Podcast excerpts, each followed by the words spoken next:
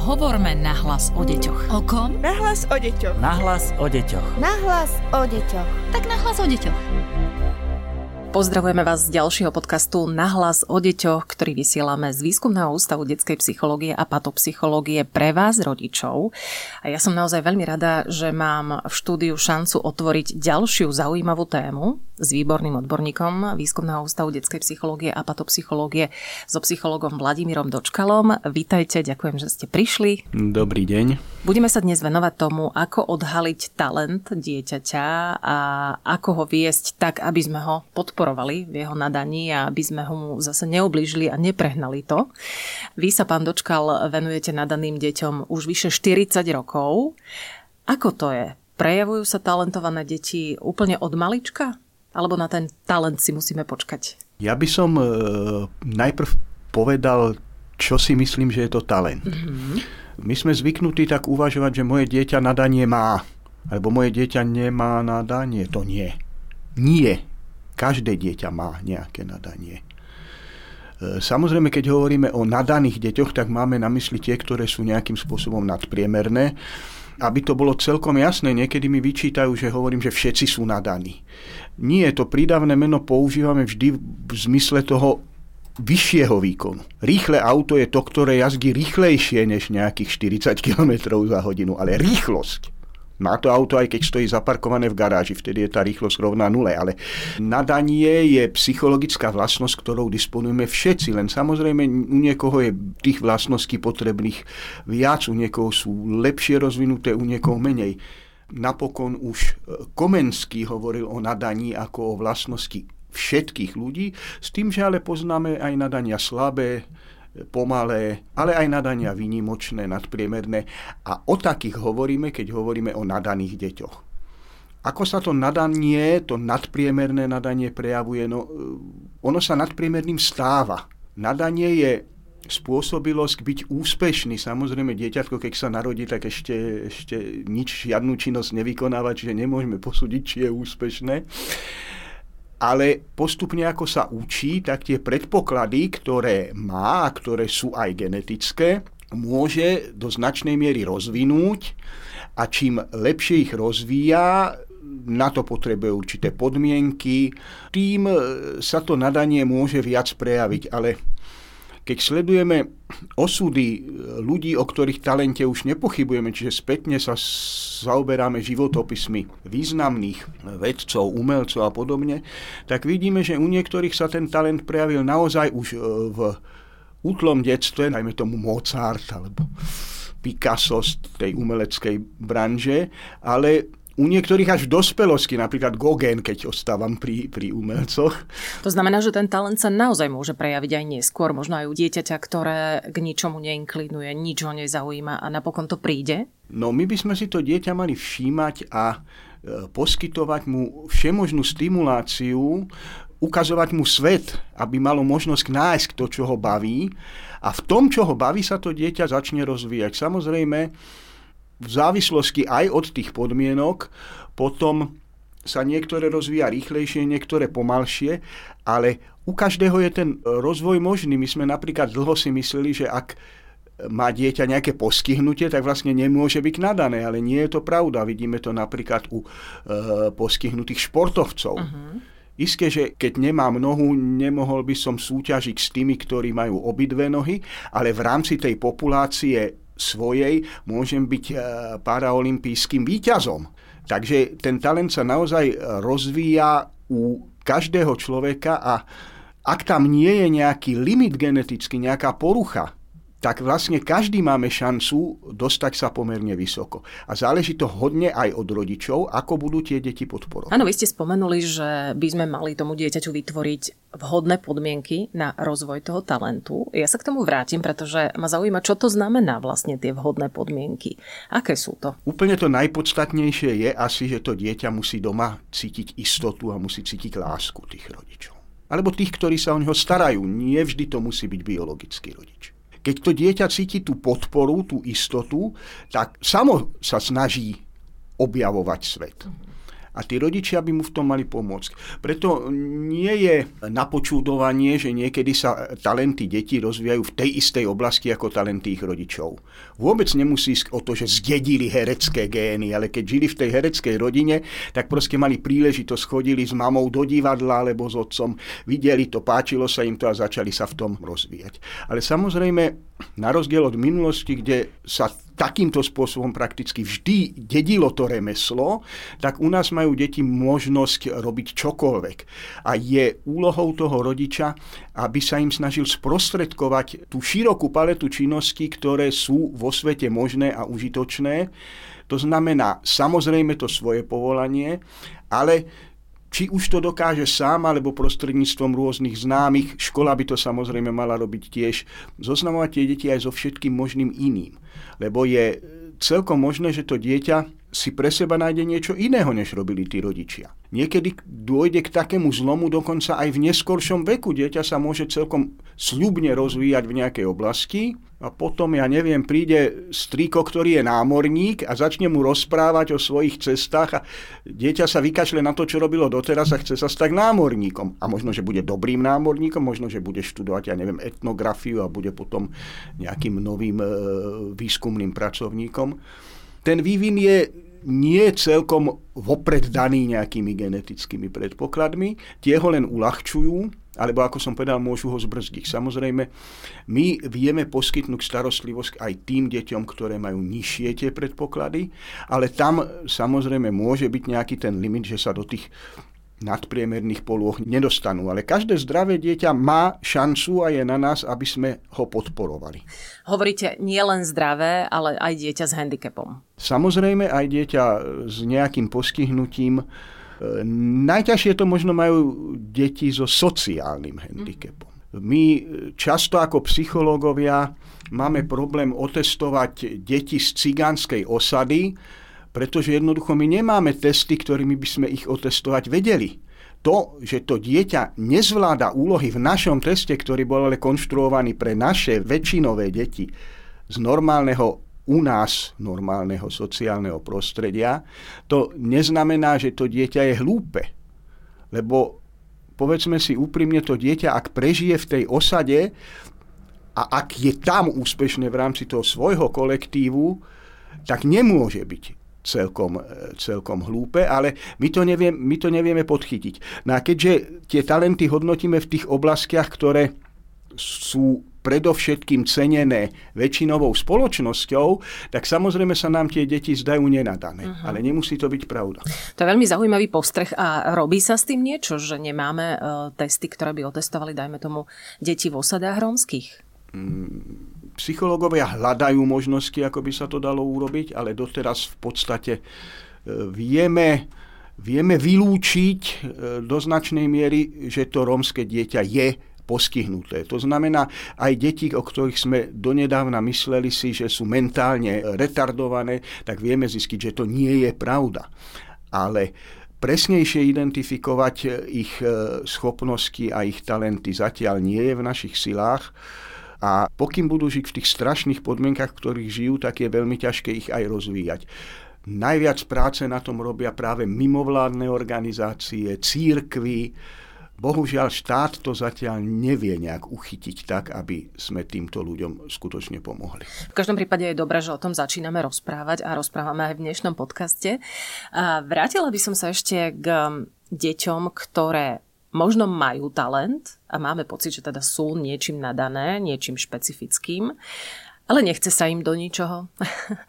čo, čo môžeme urobiť? Máme to dieťa nútiť do, do toho, na čo si myslíme, že má talent, alebo počkať, dať mu ešte napríklad chvíľku času, aby si to premyslelo? Treba byť veľmi citlivý a je pravda, že mnohí ľudia to nevedia, dokonca ani mnohí učitelia to nevedia, niečo ako pedagogický talent alebo pedagogický takt by sme potrebovali, aby sme toto vedeli. Nedá sa to zmerať, nedá sa to nejak presne kvantifikovať. V každom prípade je normálne, že dieťa má záujem o svet a ak nemá, tak je to skôr tým, že sme ho niečím znechutili. Mnohé nadané deti, to znamená tie nadpriemerné deti, aj v tých oblastiach, hovorme teraz už o väčšinovej spoločnosti, aj v tých oblastiach, ktoré sú cenené, a na ktoré je zameraná naša škola, tak v tej škole vlastne neúspejú, pretože tá škola je tak nudná a nepríjemná, že oni sa radšej tomu predmetu vyhýbajú a prípadne sa vzdelávajú sami, študujú encyklopédie, chodia do nejakých zájmových krúžkov a podobne. To platí samozrejme všade. Je veľmi málo ľudí, ktorí by od prírody boli takí, že ich nič nezaujíma aktivita je prirodzená biologická vlastnosť človeka, každého živého organizmu. On potrebuje mať stimuly, ale ak sa od detstva stretáva s málo podnetným prostredím, ktoré mu tie stimuly nedáva, tak si zvykne proste na ne nereagovať a ani ďalšie nevyhľadávať, lebo by bolo frustrované, keď ich nevie nájsť. Mm-hmm.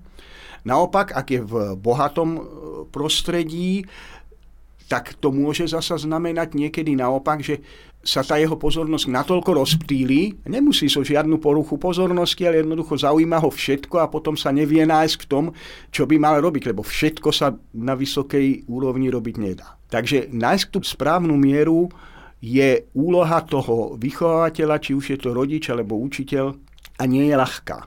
Dieťaťu treba proste čím je mladšie, pomáhať, e, tak ako som hovoril, zoznamovať sa s čo najširšou paletou rôznych možností, ale ako postupne dozrieva, tak mu pomôcť smerovať ho tým smerom, kde sa zdá, že by mohlo byť najúspešnejšie. Veľmi dôležité tu, ukazuje sa z výskumov, je, že tí rodičia vedia podporiť záujmy dieťaťa a nie nanútiť im vlastné záujmy. Uh-huh. Veľmi nebezpečné je, keď rodič, často sa to stáva, pretože ten rodič niečo chcel dosiahnuť, nebol až tak úspešný, tak si myslí, že teraz to musia dosiahnuť jeho deti a núti svoje deti, musíš byť lekárom, alebo musíš lyžovať. Možno, že to práve nie je to práve orechové. Ten rodič, ktorý dokáže podporiť dieťa v tom jeho výbere, v tom, čo si to dieťa vyberá, tak ten má aj najväčšiu šancu, že z toho dieťaťa ten talent vyrastie. Ako vy, pán Dočkal, eh, pracujete s nadanými deťmi? Keď za vami príde rodič s tým, že moje dieťa má zrejme nejaký talent, možno je mimoriadne nadané, ako to vy viete odhaliť, alebo možno prípadne tomu rodičovi aj povedať pravdu, že to tak nie je? No to je najkrútejšie, pretože samozrejme tí rodičia, ktorí chodia sa poradiť s psychológom s touto otázkou, tak väčšinou sú presvedčení o tom, že ich dieťa je výnimočné vysvetliť rodičovi, že každé dieťa je výnimočné, ale že to neznamená, že je super nadpriemerné a určite nie v tej oblasti, v ktorej si ten rodič myslí, ono môže byť v inej, to býva niekedy ťažké. Veľmi často sa stretávame práve s rodičmi, ktorí za každú cenu chcú vidieť to svoje dieťa ako niečo naj v tej oblasti intelektu. Vidia už v ňom nejakého budúceho Einsteina, pokiaľ im môžem potvrdiť, že áno, že to dieťa je fajn a teda to a to s ním robte, aby sa ďalej rozvíjalo, tak je to v poriadku, ale ja im niekedy musím povedať, že ono to tak nie je, ale to neznamená, že to dieťa je hlúpe, to dieťa možno sa hodí na niečo iného. Poviem jeden taký prípad, nebolo to celkom malé dieťa, bol to už gymnazista, ktorého za mnou poslali s tým, že on je taký nesmierne nadaný, ale to aj učitelia o ňom tvrdili. Ale pritom sa vôbec dobre neučí. A čo to je?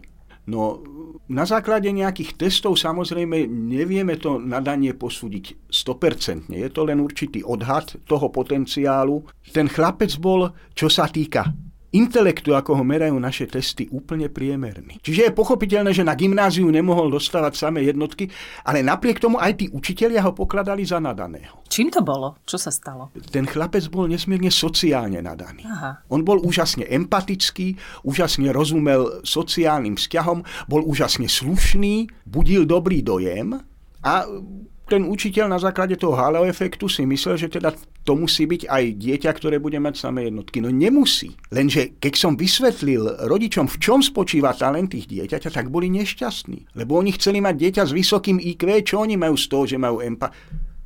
Čo z toho majú? Táto spoločnosť z toho môže mať strašne veľa. Ľudí, ktorí rozumejú sami sebe a tým druhým, ktorí sú ústretoví, ktorí chcú pomáhať, takých potrebujeme. A my si napríklad talenty tohto typu vôbec nevážime. Áno, ono to chce mať talent aj na, na to, aby sme mali tú emocionálnu inteligenciu však. Takže ja vždy zdôrazňujem, že je dôležité rozvíjať talenty nielen v tej oblasti toho intelektu, tých, tých rozumových činností, prípadne teda umelecké a športové, kde ešte sa zhodneme, že áno, to ako si patrí k tomu, aby kultúrny národ mal aj takéto talenty.